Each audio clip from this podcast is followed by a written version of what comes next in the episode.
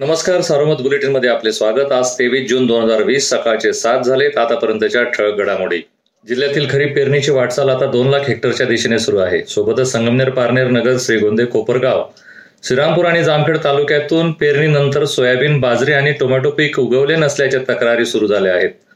त्यानुसार कृषी विभागाने न उगवलेल्या बियाण्यांची चौकशी करण्याचा निर्णय घेतला आहे. नेवासा तालुक्यातील सौंदाळ येथील अल्पवयीन मुलीच्या खून प्रकरणी मयत मुलीच्या आते भावाला अटक करण्यात आली आहे. अधिक माहिती देत आहेत सुखदेव फुलारी. नेवासा तालुक्यातील सौंदाळा येथील वैष्णवी सोमनाथ आरगडे वय वर्षे नऊ या अल्पवयीन मुलीच्या खुनाचे रहस्य उलगडले असून तिच्याच आत्या भावाने तिचा खून केल्याचे निष्पन्न झालेले असल्याची माहिती अप्पर पोलीस अधीक्षक दीपाली काळे यांनी दिलेली आहे. अल्पवयीन मुलीचा रविवारी सकाळी झोपेत संशयास्पद मृत्यू झाला होता. घरच्यांनी सर्पदंश मृत्यू झाल्याचा बनाव निर्माण केला होता.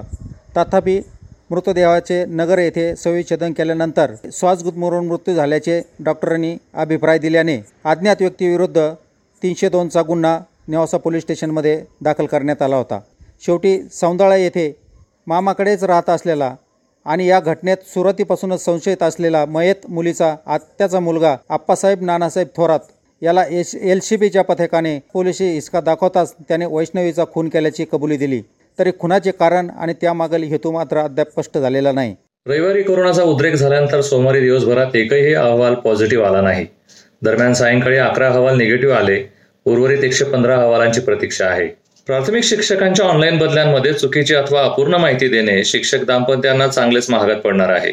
अधिक माहिती देत आहेत ज्ञानेश दुधाडे. गतवर्षी प्राथमिक शिक्षकांच्या ऑनलाईन बदल्यांमध्ये चुकीची माहिती देऊन पती पत्नी एकत्रीकरण या संवर्गात बदली करून घेणाऱ्या पन्नास गुरुजींना आता चांगलेच मागात पडणार आहे. या शिक्षकांना बदली नियमातील तरतुदीनुसार आता एक वेतनवाढीला मुकावे लागणार असून येणाऱ्या बदलीच्या प्रक्रियेत शेवटचा संवर्ग असणाऱ्या विस्थापित शिक्षकांच्या रँडम राऊंडमधून पुढील बदलीसाठी अर्ज करावा लागणार आहे.